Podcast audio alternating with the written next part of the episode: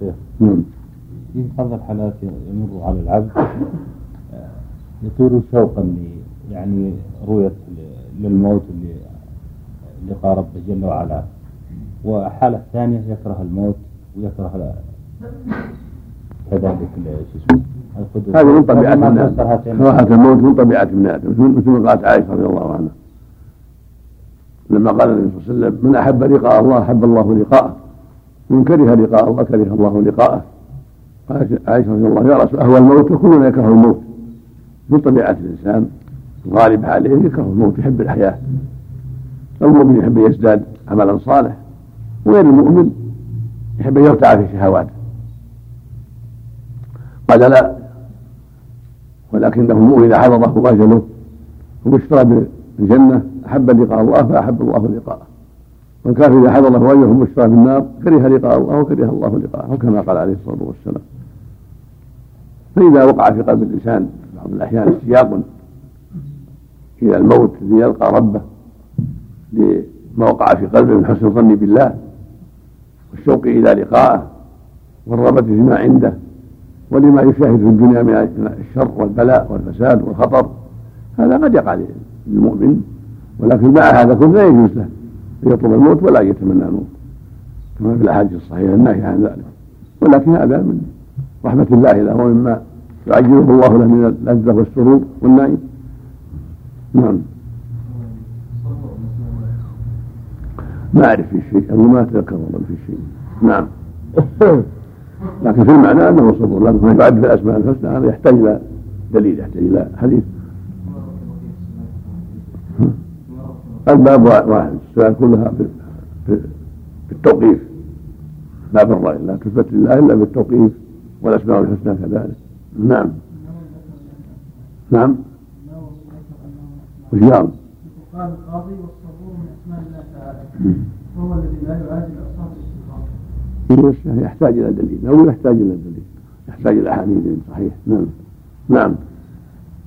حدثنا محمد بن عبد الله بن نمير وأبو سعيد بن الاشج قال حدثنا وكيع حدثنا الأعمش.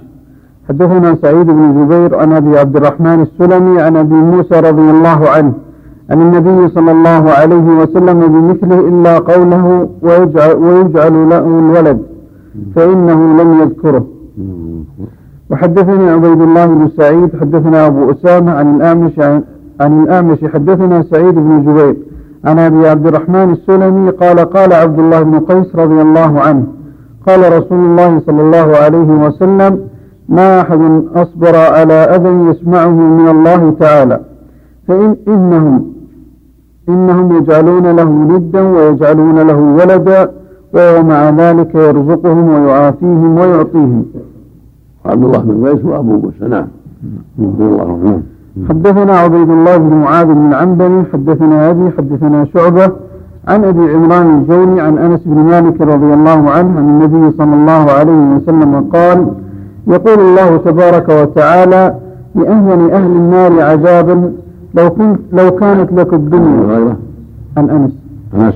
عن أنس بن مالك رضي الله عنه عن النبي صلى الله عليه وسلم. قال يقول الله تبارك وتعالى لأهون أهل النار عذابا. لو كانت لك الدنيا وما فيها أكنت مفتديا بها؟ فيقول نعم. فيقول قد أردت منك أهون من هذا وأنت في صلب آدم. ألا تشرك أحسبه قال ولا ادخلك النار. فابيت إلا الشرك. لو كانت لك الدنيا لو كانت.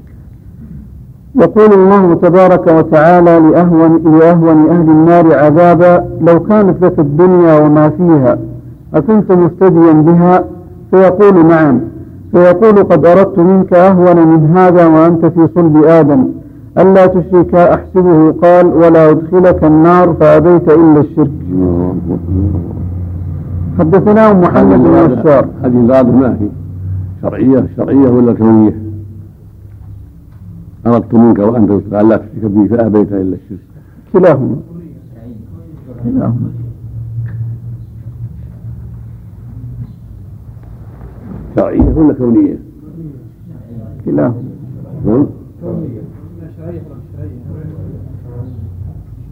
الكونية تخالف ولا ما تخالف؟ تقع. إنما أمره إذا أراد شيئا كان شرعية. يعني يعني أمرته نعم. ورضيت منك. نعم. معنى الأمر والرضا. نعم. نعم. شرعية. ولهذا لم يقع منه. لو كانت لو كانت كونية لما أشرك لكنها شرعية أراد الله من العباد ألا يشركوا فأبى أكثرهم إلا كفرا نسأل الله نعم. حدثنا محمد بن بشار حدثنا محمد يعني بن جعفر حدثنا شعبة عن أبي عمران قال سمعت أنس بن مالك يحدث عن النبي صلى الله عليه وسلم مثله إلا قوله ولا أدخلك النار فإنه لم يذكره. حدثنا عبيد الله بن عمر القواريري وإسحاق بن إبراهيم ومحمد بن المثنى وابن بشار قال إسحاق أخبرنا وقال الآخرون حدثنا معاذ بن هشام حدثنا أبي عن قتادة حدثنا أنس بن مالك رضي الله عنه أن النبي صلى الله عليه وسلم قال يقال للكافر يوم القيامة أرأيت لو كانت لو كان لك ملء الأرض ذهبا أكنت تفتدي به؟ فيقول نعم. عن أنس نعم. يقول يقول يقال نعم. عن أنا حدثنا أنس بن مالك رضي الله عنه أن النبي صلى الله عليه وسلم قال يقال للكافر يوم القيامة أرأيت لو كان لك ملء الأرض ذهبا أكنت تفتدي به؟ فيقول نعم. فيقال له قد سئلت أيسر من ذلك. وحدثنا عبد بن حميد حدثنا روح بن عبادة أو محدثني عمرو بن زرارة أخبرنا عبد الوهاب يعني ابن عطاء كلاهما عن سعيد بن أبي عروبة عن قتادة عن أنس رضي الله عنه عن النبي صلى الله عليه وسلم بمثله غير أنه قال فيقال له كذبت قد سئلت ما هو أيسر من ذلك. هذا به معنى أردت وأنه يعني أمر سئل يعني يعبد الله وأمر بهذا فأبى. إذا أطاع هواه والشيطان نعم نسأل الله نعم. حدثني زهير بن حرب وعبد بن حميد واللفظ للزهير. قال حدثنا يونس بن محمد. حدثنا شيبان عن قتادة. حدثنا أنس بن مالك رضي الله عنه. أن رجلا قال يا رسول الله كيف يحشر الكافر على وجهه يوم القيامة؟ قال أليس الذي يمشاه على رجليه في الدنيا قادرا على أن يمشيه على وجهه يوم القيامة؟ قال قتادة بلى وعزة ربنا. الله أكبر. لا حول ولا قوة إلا بالله. حدثنا عمرو الناقد حدثنا يزيد بن هارون يشير إلى قوله جل ومن يهدي الله هو المهتدي ومن يضلل ولن تجد من ونحشرهم قال وجوه عميا وبكما وصما بين عليه الصلاة والسلام أن الذي أمشاه على رجليه هو القادر على أن يمشيه على وجهه نسأل الله السلام. هكذا يسحب على وجهه نسأل الله العافية. لا حول ولا قوة إلا بالله. نعم. نعم. أفمن يمشي مسدا على وجهه هذا يعني في جهة معنى. لكن هذا يوم القيامة يسحبون على وجوه النار نعوذ بالله إن الأغلال في أعناقهم والسلام يسحبون في الحميد ثم في النار يسجرون. نسأل الله نسأل الله العافية. نعم. حدثنا عمرو الناقد حدثنا يزيد بن هارون أخبرنا حماد بن سلمة عن ثابت البناني عن أنس بن مالك رضي الله عنه قال قال رسول الله صلى الله عليه وسلم يؤتى بانعم أهل الدنيا من أهل النار يوم القيامة. أنس. انس نعم. قال قال رسول الله صلى الله عليه وسلم يؤتى بأنعم أهل الدنيا من أهل النار يوم القيامة. فيصبغ في النار صبغة ثم يقال يا ابن آدم هل رأيت خيرا قط؟ هل مر, هل مر بك نعيم قط؟ فيقول لا والله يا رب. ويؤتى بأشد الناس بؤسا في الدنيا من أهل الجنة فيصبغ صبغة في الجنة فيقال له يا ابن آدم هل رأيت بؤسا قط؟ هل, مرك هل مر بك شدة قط؟ فيقول لا والله يا رب ما مر بي بؤس قط ولا رأيت شدة قط. يعني ينسى كل واحد ما كان في الدنيا. ينسى كل واحد ما كان في الدنيا. من شدة ومن من رخاء. الكافر إذا أدخل النار وسئل هل مر بك نعيم؟ هل مر بك خير؟ يقول لا نسي كل النعيم اللي في الدنيا ذهب ذهب كل ذلك. لما فيه من العذاب الأليم الذي ينساه وأفقده كل شيء. والمؤمن إذا دخل الجنة وقد أصابه في الدنيا فقر وحاجة وشدة وبلاء ويقال له مر بك سوء؟ مر بك شدة؟ فيقول لا يا رب. نسي ذلك وذهب ذلك عنه. هذا يدل على عظم نعيم الآخرة وعظم عذابها. فعذابها ينسي كل شيء ونعيمها ينسي كل شدة اللهم المستعان نعم. أحسن الله إليك. هل هذا عام؟ نعم. هذا عام أو خاص بأنعم أهل الدنيا؟ مثل ما قال النبي صلى الله عليه وسلم. أنعم أهل الدنيا. الله. والظاهر يعني. يمكن هذا عند أول ما يدخل ولا هم بعد ذلك في الجنة يتحدثون. ويتساءلون عما أصابهم في الدنيا وما حصل لهم في الدنيا وما هم فيه من النعيم. لعل هذا والله أعلم أول مثل ما قال أول ما يسقى فيه يعني أول ما يدخل. وكذلك الكافر أول ما يدخل نسأل الله العافية. لكن ما يكون خاص يعني بأنعم أهل الدنيا وأشقى أهل. هذا ظاهر السياق ولكن ما يمنع من الثاني. لأن إذا كان أنعم أهل الدنيا ينسى فمن باب أولى من كان دونه. يعني من باب يكون ثاني من باب أولى. لكن قوله فيصبغ يعني الصبغ هذا يكون عام لكل أحد أو أنه خاص به. فيصبغ في النار صبغة.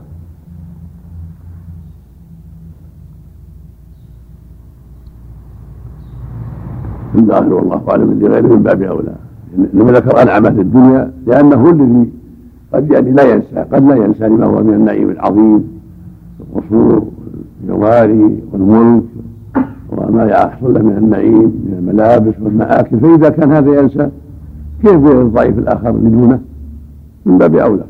من باب كضرب الأمثال نعم. حدثنا أبو بكر. قال لا يصدق ما تكلم عليه فقط. تكلم شيء. نعم. نعم. والأبي تكلم شيء. نعم. نعم.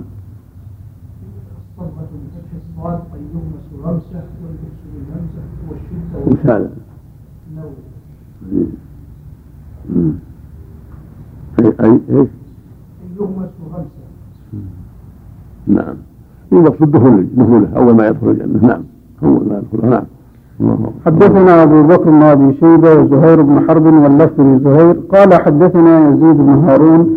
أخبرنا همام بن يحيى عن قتادة عن أنس بن مالك رضي الله عنه قال قال رسول الله صلى الله عليه وسلم إن الله لا يظلم مؤمنا حسنة يعطى بها في الدنيا ويجزى بها في الآخرة. وأما الكافر فيطعم بحسنات ما عمل بها لله في الدنيا حتى إذا أفضى إلى الآخرة لم تكن له حسنة يجزى بها. هذا من فضل الله سبحانه وإحسانه المؤمن. يجمع الله له من الخيرين. يجزى في الدنيا خيرا على أعماله الصالحة. وأعظم من ذلك ما يقع في قلبه من السرور والغبطة والراحة والنعيم ثم يحصل له من خير عاجل من نصر وتأييد ونعم كثيرة. ومع ذلك له في الجنة أكمل من ذلك وأفضل. يجمع الله له من الخيرين. ولو الناس في هذا متفاوتون على حسب أعمالهم. أما الكافر فيطعم بأعماله الطيبة في الدنيا. يجازى بها في الدنيا. إذا كان صدقات أو عتق أو صلة رحم أو بر والدين يجزى به في الدنيا. فإذا أفضل الآخرة ما له حسنة. ليس له إلا النار أعوذ بالله. كل أعماله راح ذهبت يجزى في الدنيا ولكنها وتحبط يوم القيامة. ولو أشركوا لحبط عنهم ما كان لا يجزى بهم بالآخرة لأنها حابطة وقد يجزى بها في الدنيا أيضا إذا كان قد جزى بها في الدنيا. نعم.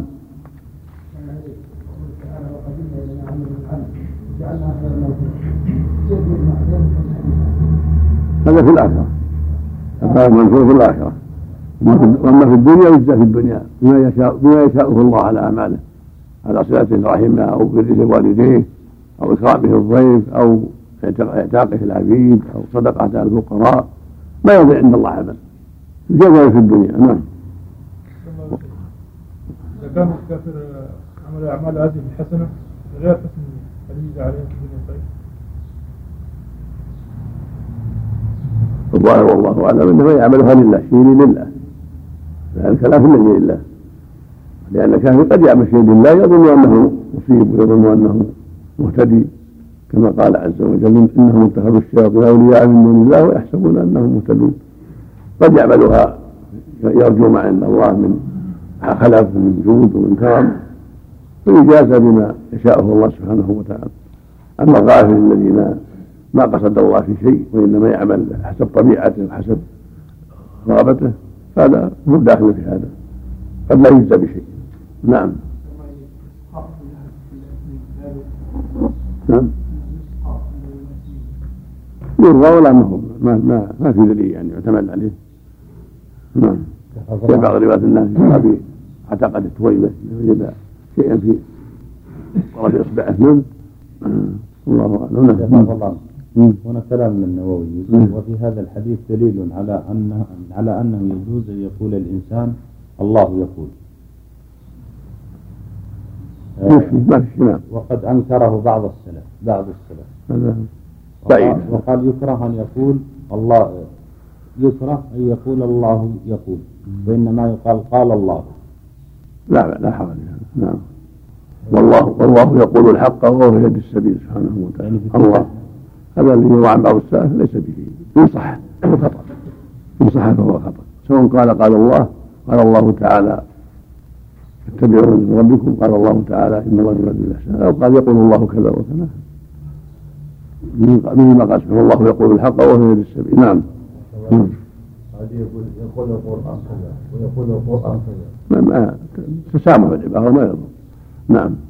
حدثنا عاصم بن النضر التيمي حدثنا معتمر قال سمعت أبي حدثنا قتادة عن أنس بن مالك رضي الله عنه أنه حدث عن رسول الله صلى الله عليه وسلم.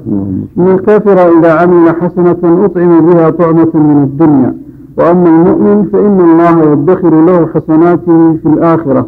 ويعقبه رزقا في الدنيا على طاعته. حدثنا محمد بن عبد الله الرزي. أخبرنا عبد الوهاب بن عطاء عن سعيد عن قتادة عن أنس رضي الله عنه عن النبي صلى الله عليه وسلم بمعنى حديثهما.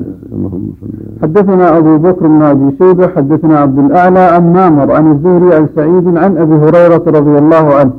قال قال رسول الله صلى الله عليه وسلم مثل المؤمن كمثل الزرع. لا تزال الريح تميله ولا يزال المؤمن يصيبه البلاء بارك نعم. الرحمن الرحيم. الحمد لله رب العالمين والصلاة والسلام على نبينا محمد. قال الإمام مسلم رحمه الله تعالى حدثنا أبو بكر بن أبي شيبة حدثنا عبد الأعلى عن معمر عن الزهري عن سعيد عن أبي هريرة رضي الله عنه قال قال رسول الله صلى الله عليه وسلم مثل المؤمن كمثل الزرع لا تزال الريح تميله ولا يزال المؤمن يصيبه البلاء. ومثل المنافق كمثل شجرة الأرز لا تهتز حتى تستحصد.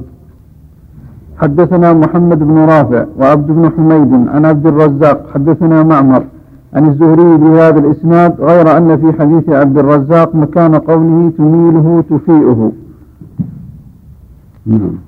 حدثنا أبو بكر بن أبي شيبة حدثنا عبد الله بن نمير ومحمد بن بشر قال حدثنا زكريا بن أبي زائدة عن سعد بن إبراهيم حدثني ابن كعب بن مالك عن أبيه كعب رضي الله عنه قال قال رسول الله صلى الله عليه وسلم مثل المؤمن كمثل الخامة من الزرع تفيئها الريح تصرعها مرة وتعدلها أخرى حتى تهيج. ومثل الكافر كمثل الأرزة المجذية على أصلها لا يفيئها شيء حتى يكون انجعافها مرة واحدة. المقصود من هذا تمثيل حال المؤمن حال الكافر وأن المؤمن في الغالب الوصف الأغلبي. لا يزال تصيبه المصائب. مثل شجرة الزرع خامة الزرع تفيها الريح هكذا وهكذا. تجعفها تارة وتقيمها أخرى. الرياح. ولا يلزم من هذا سقوطها وتلفها لكن تصيبه. الآفات والمصائب من مرض من حمى من ألم عين ألم ضرس ألم كذا تصيبه تلحقه أشياء. كما تلحق الزرع. بعض الآفات. بخلاف الكافر والمنافق فإنه في الغالب يعيش صحيح البدن صحيح القوى حتى يموت كشجرة الأرزة. شجرة معروفة في الشام. قوية صلبة. إنما تموت مرة واحدة. ما تفيها الرياح ولا يأتيها شيء من الآفات في حال نشاطها وقوتها حتى تنتهي مدتها وتسقط. المقصود أن الكافر قليل قليل المصائب. يولى له ويمهل وأملي لهم إن كيدي متين. سنستجدون حيث لا يعلمون. والمؤمن يبتلى بأشياء تكفر بها سيئاته وتحط بها خطاياه ويكون قربة لغيره. في ذلك كالأنبياء عليهم الصلاة والسلام أشد الناس بلاء الأنبياء. نعم. حدثني زهير بن حرب حدثنا بشر بن السري وعبد الرحمن بن مهدي قال حدثنا سفيان عن سعد بن إبراهيم عن عبد الرحمن بن كعب بن مالك عن أبيه رضي الله عنه. قال قال رسول الله صلى الله عليه وسلم مثل المؤمن كمثل الخامة من الزرع تفيئها الرياح تسرعها مرة وتعدلها حتى يأتيه أجله ومثل المنافق مثل الأرزة المجدية التي لا يصيبها شيء حتى يكون انجعافها مرة واحدة. وحدثني محمد. الأرزة؟ نعم. نعم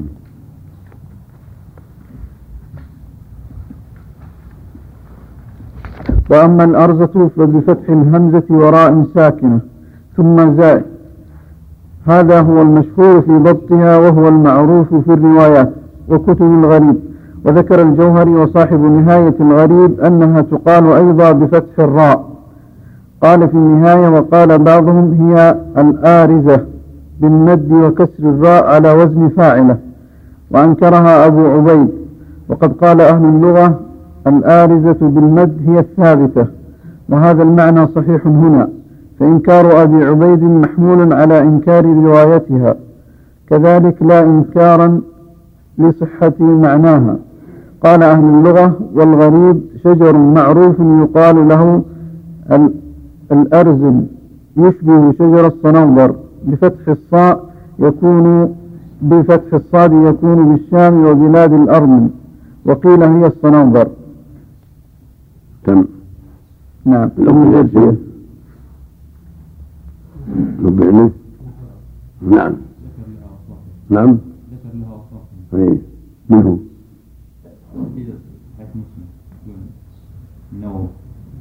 زيادة على الإراء. يقول يعني قرابة السبعين أو الثمانين قدمة وأغصانه طويلة. نعم. وأغصانه طويلة. يطول يطول يعلو نعم. قرابة يقول والأرض من أثمن الأشجار وأعظمها.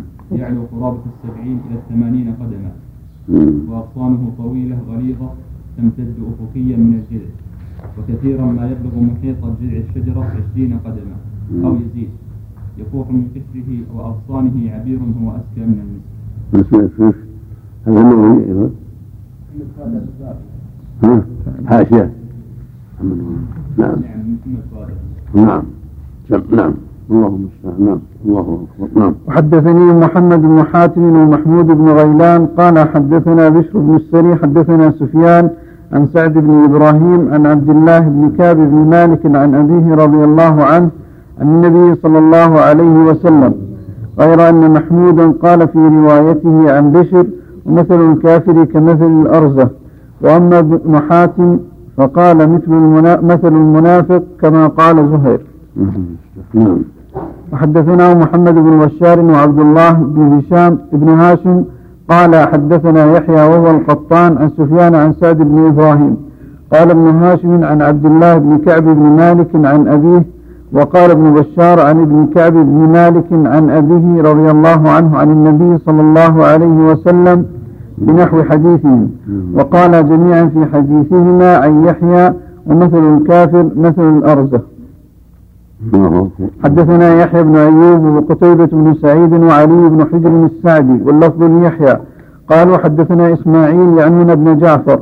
أخبرني عبد الله بن دينار أنه سمع عبد الله بن عمر رضي الله عنهما يقول قال رسول الله صلى الله عليه وسلم إن من الشجر شجرة لا يسقط ورقها وإنها مثل المسلم فحدثوني ما هي؟ فوقع الناس في شجر البوادي. قال عبد الله ووقع في نفسي أنها النخلة فاستحييت ثم قالوا حدثنا ما هي يا رسول الله؟ قال فقال هي النخلة. قال فذكرت ذلك لعمر؟ قال لأن تكون. قلت هي النخلة أحب إلي من كذا وكذا. هذا مثل المؤمن في كثرة نفعه كثرة خيره.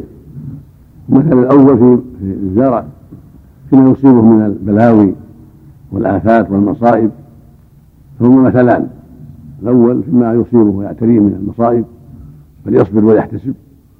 والثاني تمثيل بالشجرة في كثرة نفعه فهو ناصح محسن جواد كريم فيه أنواع الخير كالشجرة من النخل فيها أنواع الخير من الثمرة النافعة العظيمة جذعها نافع سعفها نافع ليفها نافع شحمها نافع كلها نافع. فهكذا المؤمن كله نافع نعم. اللهم حدثني محمد. شجرة الأرز المعروفة الأرز. الأرزة الأرز المعروفة الآن. الأرز هذا زرع. هذا زرع. الأرز المأكول هذا أرز هذا زرع. نعم. الأرز هذه تشبه الصنوبر مثل ما قال شجرة عظيمة طويلة مرفيعة قوية ضخمة صولة نعم. تكون في الشام قال بعد بلاد الأرض نعم. موجودة في لبنان كما ذكروا معروفة عندهم نعم. ممكن في دمشق وغيرها نعم. نعم. حدثني محمد بن عبيد الغبري حدثنا حماد بن زيد حدثنا أيوب عن أبي الخليل الضبعي عن مجاهد عن ابن عمر رضي الله عنه. قال قال رسول الله صلى الله عليه وسلم يوما لأصحابه اخبروني عن شجرة مثلها مثل المؤمن فجعل القوم يذكرون شجرا من شجر البوادي. قال ابن عمر رضي الله عنهما وألقي في نفسي أو روعي أنها النخلة. أو روعي. أنها النخلة. فجعلت أريد أن أقونها فإذا أسنان القوم. فأهاب أن أتكلم. فلما سكتوا قال رسول الله صلى الله عليه وسلم هي النخلة. تقدم أن عمر رضي الله عنه قال له كنت قلت أحب إلي من كذا وكذا. يعني ينبغي للطالب يتكلم بما عنده ولو أنها صغير. ولو مع طلبه وجلوس أكبر منه. ابن عمر استحيا أن يقول انها النخله لأن هناك من هو أكبر منه. في السن حاضرون. مقصود أنه استحيا بوجود كبار السن. فعمر رضي الله عنه وارضاه حب منه أنه يتكلم ولو. الانسان لا يحقر نفسه في العلم يتكلم بالعلم يسأل ويبحث ويجيب السائل حسب ما ظهر له. وكان من أسباب فهم ابن عمر لها أنه ذكر في يد النبي صلى الله عليه وسلم جمار النخل في يده جمار شحمة النخل. هذا من القرائن أنه أراد النخله لأن تحدث عن الشجرة لا يسقط ورقها وفي يده جمار من شحم النخل. نعم. قاموس ذكر الأرض وقال أنه هو؟ شجر الصنوبر أو ذكره. وبالتحديد أنه أنه أنه قال الأرز ويضم شجر الصنوبر. أو ذكره أو ذكره يعني فحله فحاله نعم. كالأرزة أو العرعر. المقدم أن شجر الصنوبر مطلقا يعني ذكره انتهى نعم. أو العرعر وبالتحريك شجر الأرزمي. نعم. نعم. حدثنا أبو بكر بن أبي شيبة وابن أبي عمر قال حدثنا سفيان بن عيينة عن ابن أبي نجيح عن مجاهد قال صحبت ابن عمر رضي الله عنهما إلى المدينة فما سمعته يحدث عن رسول الله صلى الله عليه وسلم إلا حديثا واحدا. قال كنا عند النبي صلى الله عليه وسلم فأتي بجمار فذكر بنحو حديثهما. وحدثنا ابن نمير حدثنا أبي حدثنا سيف.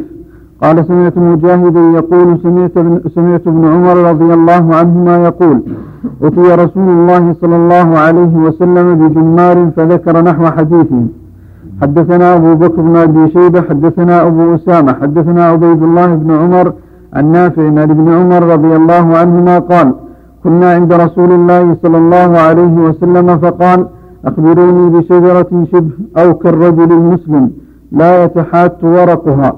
قال إبراهيم لعل مسلما قال وتؤتي أكلها وكذا وجدت عند غيري أيضا ولا تؤتي أكلها كل حين قال ابن عمر فوقع في نفسي أنه النخلة ورأيت أبا بكر وعمر لا يتكلمان فكرهت أن أتكلم أو أقول شيئا فقال عمر لأن تكون قلتها أحب إلي من كذا وكذا وفيه من الفوائد كما تقدم طرح العالم المسألة بين الطلبة ليختبر ما عندهم من الفهم وليحذقوا العلم لأن السؤال له أثر كبير في إحضار الفهم والاستعداد للعلم ولفت القلوب والذهن إلى ما يقال.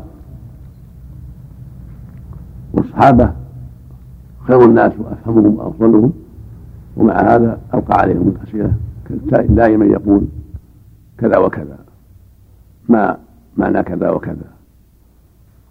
لينتبه السائل المسؤول وليستعد لما يقوله النبي عليه الصلاة والسلام. مثل ما قال لمعاذ الاسدي ما حق الله على العباد. مثل ما قال هنا إن من الشجرة شجر من الشجر شجرة لا يسقط ورقها اخبروني ما هي وله أسئلة كثيرة مع الصحابة عليه الصلاة والسلام. إلقاء السؤال من المعلم على الطلبة ومن الزميل على زملائه ومن العلماء. فيه فوائد كثيرة. لأن ذلك يعين على فهم العلم ويذكر بالعلم. والشيء يقع عنه السؤال يكون أوقع في النفس في الذهن من الذي يمر من دون سؤال يبقى في الذهن أكثر. نعم. حدثنا عثمان بن أبي شيبة وإسحاق بن إبراهيم. قال إسحاق وأخبرنا وقال عثمان حدثنا جرير عن الاعمار تكلم عن الجمار هو بضم الجيم وتشديد الميم. وهو الذي يؤكل من قلب النخلة يكون لينا. بس. نعم. نعم. نعم. حدثنا عثمان بن أبي شيبة وإسحاق بن إبراهيم. قال إسحاق وأخبرنا وقال عثمان حدثنا جرير عن الأعمش.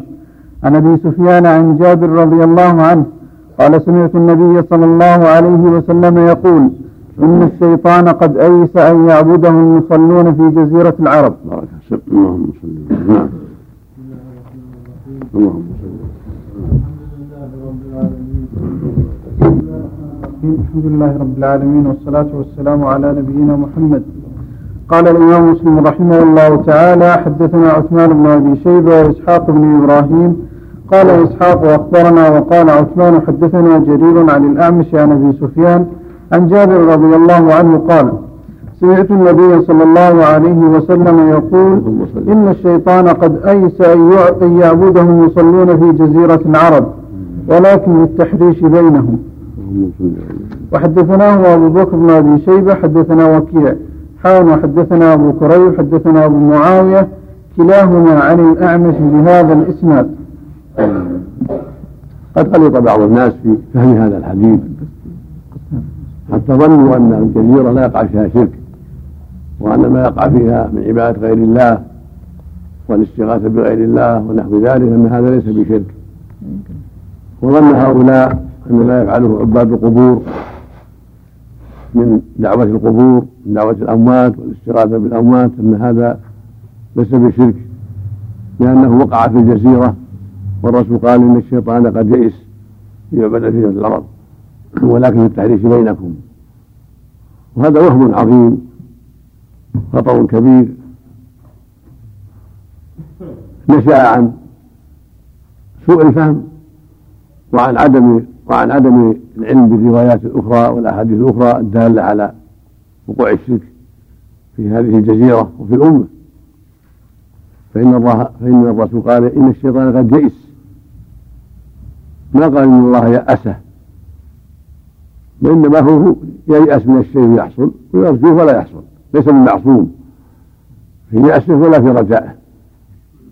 هو أخبث الناس وأكثرهم وأشرهم فيأسه ورجاؤه كلاهما غير معصوم. فقد ييأس من الشيء ويحصل قد يرجوه ولا يحصل. والشيطان لما رأوا لما رأى ظهور الإسلام ودخول الناس في دين الله أفواجا وانتصار الدين وظهور أمر الله على أعدائه يئس من عودة الناس إلى الكفر. وأن يعبده أصحاب الجزيرة العربية.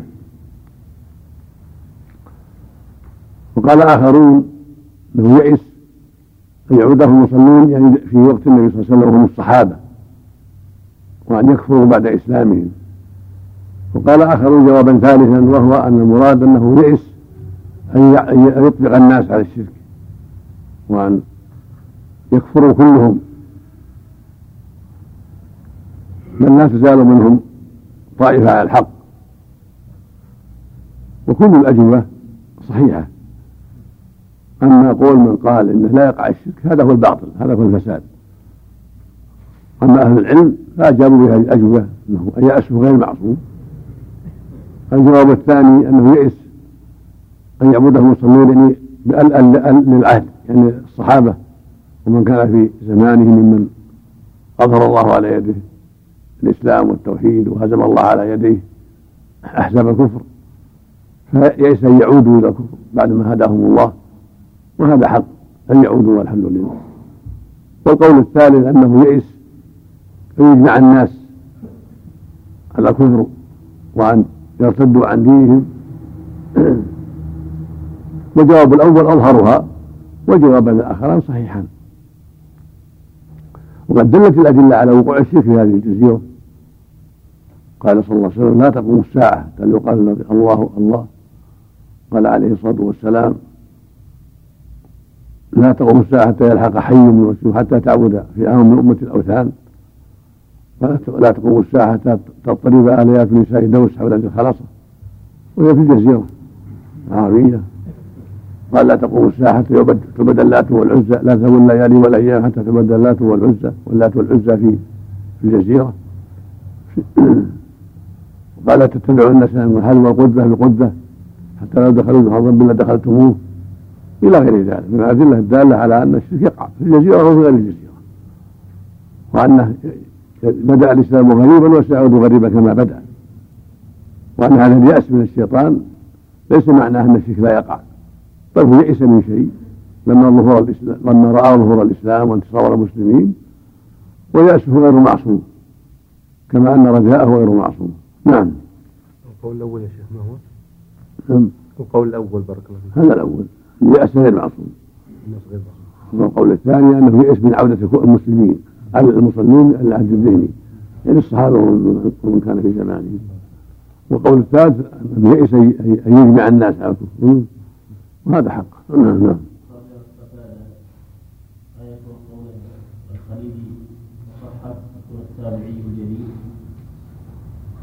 والله ما أدري. الخليلي بالياء تابع شو؟ أو التابعي شو التابعي؟ إيه.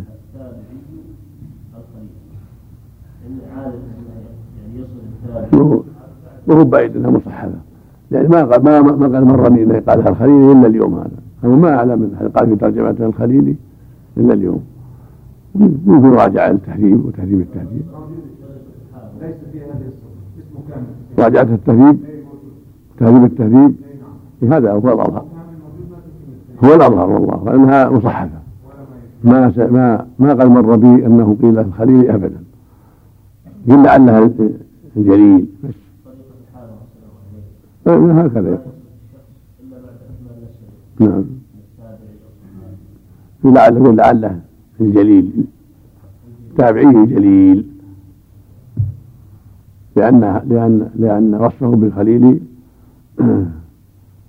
لم يعرف له أصل. لم نعرف له أصلا نعم. النووي لن يقع نعم. النووي ان الشرك لن يقع في الجزيرة. هذا غلط. من النووي وشو يقول هذا الحديث من معجزات النبوة. وقد سبق بيان جزيرة العرب ومعناه أيس أن يعبده أهل جزيرة العرب ولكنه سعى في التحريش بينهم بالخصومات والشحناء والحروب والفتن ونحوها. لا لا. ما فهم الحديث وما فهم كما ينبغي. النووي وأشباهه لهم أغلاط كثيرة. نعم. اللهم المستعان. عفى الله عنا وعنه. نعم. حدثنا عثمان بن أبي شيبة وإسحاق بن إبراهيم قال إسحاق واخبرنا وقال عثمان حدثنا جرير عن الأعمش عن أبي سفيان عن جابر رضي الله عنه قال سمعت النبي صلى الله عليه وسلم يقول إن عرش إبليس على البحر فيبعث سراياه فيفتنون الناس فأعظمهم عنده أعظمهم فتنة. لأن يعني المقدم عنده؟ أعظم فتنة للناس ليصدهم عن سبيل الله ويوقعهم الشرك. وليفرق بين الناس هذا مقدم عنده. نعم. نسأل الله السلامة. نعم. حدثنا أبو كريب محمد بن العلاء وإسحاق بن إبراهيم واللفظ لأبي كريب. قال أخبرنا أبو معاوية حدثنا الأعمش عن أبي سفيان عن جابر رضي الله عنه قال قال رسول الله صلى الله عليه وسلم إن إبليس يضع عرشه على الماء ثم يبعث سراياه فأدناهم منه منزلة أعظمهم فتنة. يجيء أحدهم يتشبه بالله. إن الله على عرشه على الماء فيتشبه بالله. ويضع عرشه على الماء تشبه بالله عز وجل. نعم. يصد الناس ويوري الناس بالفساد- بالفساد والضلال. نعم. فأدناهم منه منزلة أعظاهم فتنة. يجيء أحدهم فيقول فعلت كذا وكذا. فيقول ما صنعت شيئا؟ قال ثم يجيء أحدهم فيقول ما تركت حتى فرقت بينه وبين امرأته؟ قال فيدنيه منه. ويقول نعم أنت. قال الأعمش أراه قال فيلتزمه اللهم لأنه فرق بين الرجل وأهله بما في التفريق بين الرجل وأهله من الفساد والشر. نعم. نعم. حدثني سلمة بن شبيب حدثنا الحسن بن أعين حدثنا معقل عن أبي الزبير عن جابر رضي الله عنه أنه سمع النبي صلى الله عليه وسلم يقول يبعث الشيطان سراياه فيفتنون الناس فأعظمهم عنده منزلة أعظمهم فتنة. اللهم حدثنا عثمان بن اللي شيبة قبله اللي عن جابر الصحابي الأول. عن جابر. نعم. نعم. نعم.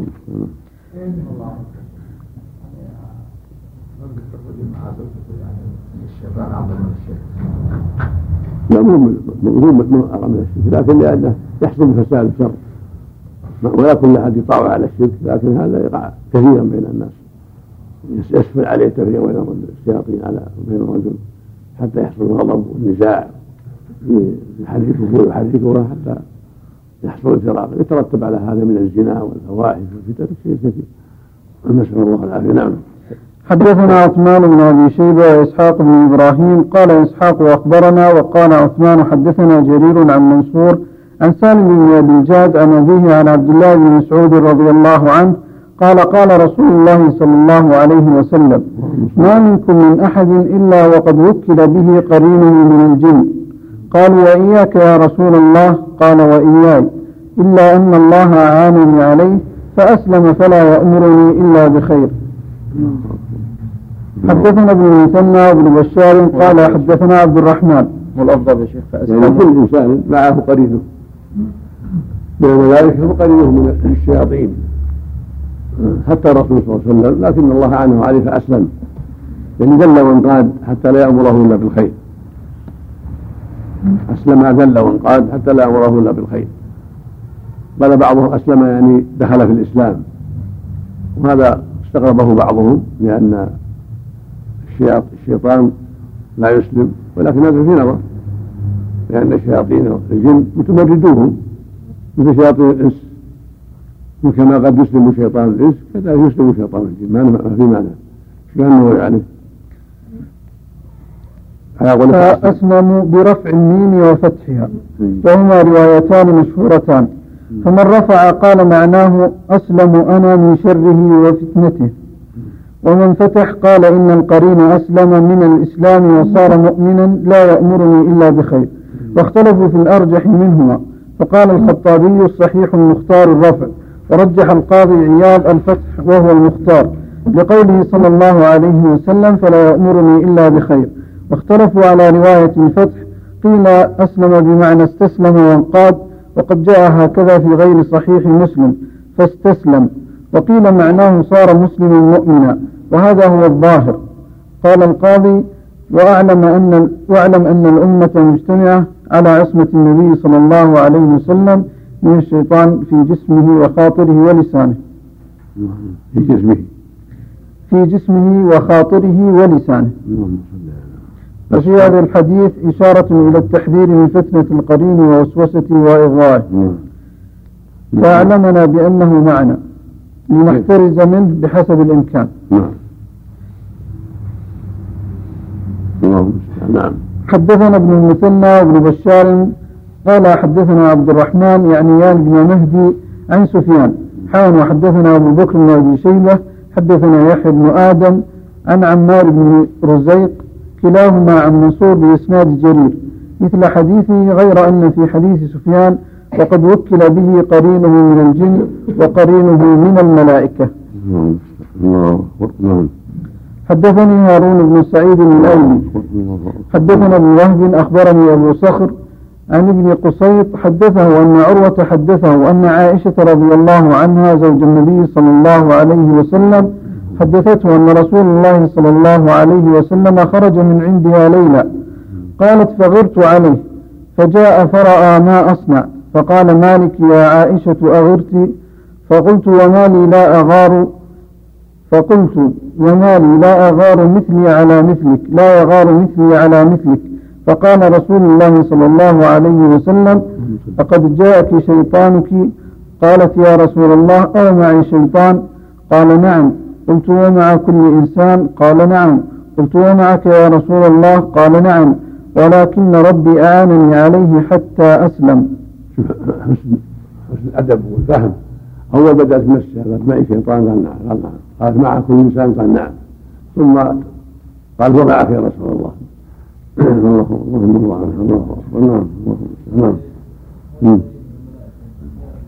نعم لا هو هو اللي محتمل انها الحافظ ومحتمل إن يكتب الحسنات ومحتمل غيره. لكن الأقرب والله أعلم انها الذي يكتب الحسنات. ما في شيء واضح يعني إنها غيره. نعم. حدثنا قتيبة بن سعيد حدثنا ليث عن بكير عن بسر بن سعيد. محتمل محتمل محتمل يكون ملكا اخر وهي ملك الحسنات نعم. رواية حتى أسلم من الإسلام حتى أسلم الإسلام والإيمان قل حتى أسلم. هذا هو الأصل هذا هو الأصل مثل ما قال النووي وعياض رحمه الله إطلاق الإسلام يقتضي ذلك. نعم رواية قال حتى أسلم. أو عنني عليه فأسلم كذلك. من عندك في عائشة رواية عائشة. أنا معك يا رسول الله. نعم. قال نعم ومعي فخرج قالت معك يا رسول الله. نعم. فقال رسول الله صلى الله عليه وسلم أقد جاءك شيطانك؟ قالت يا رسول الله أو معي شيطان؟ قال نعم.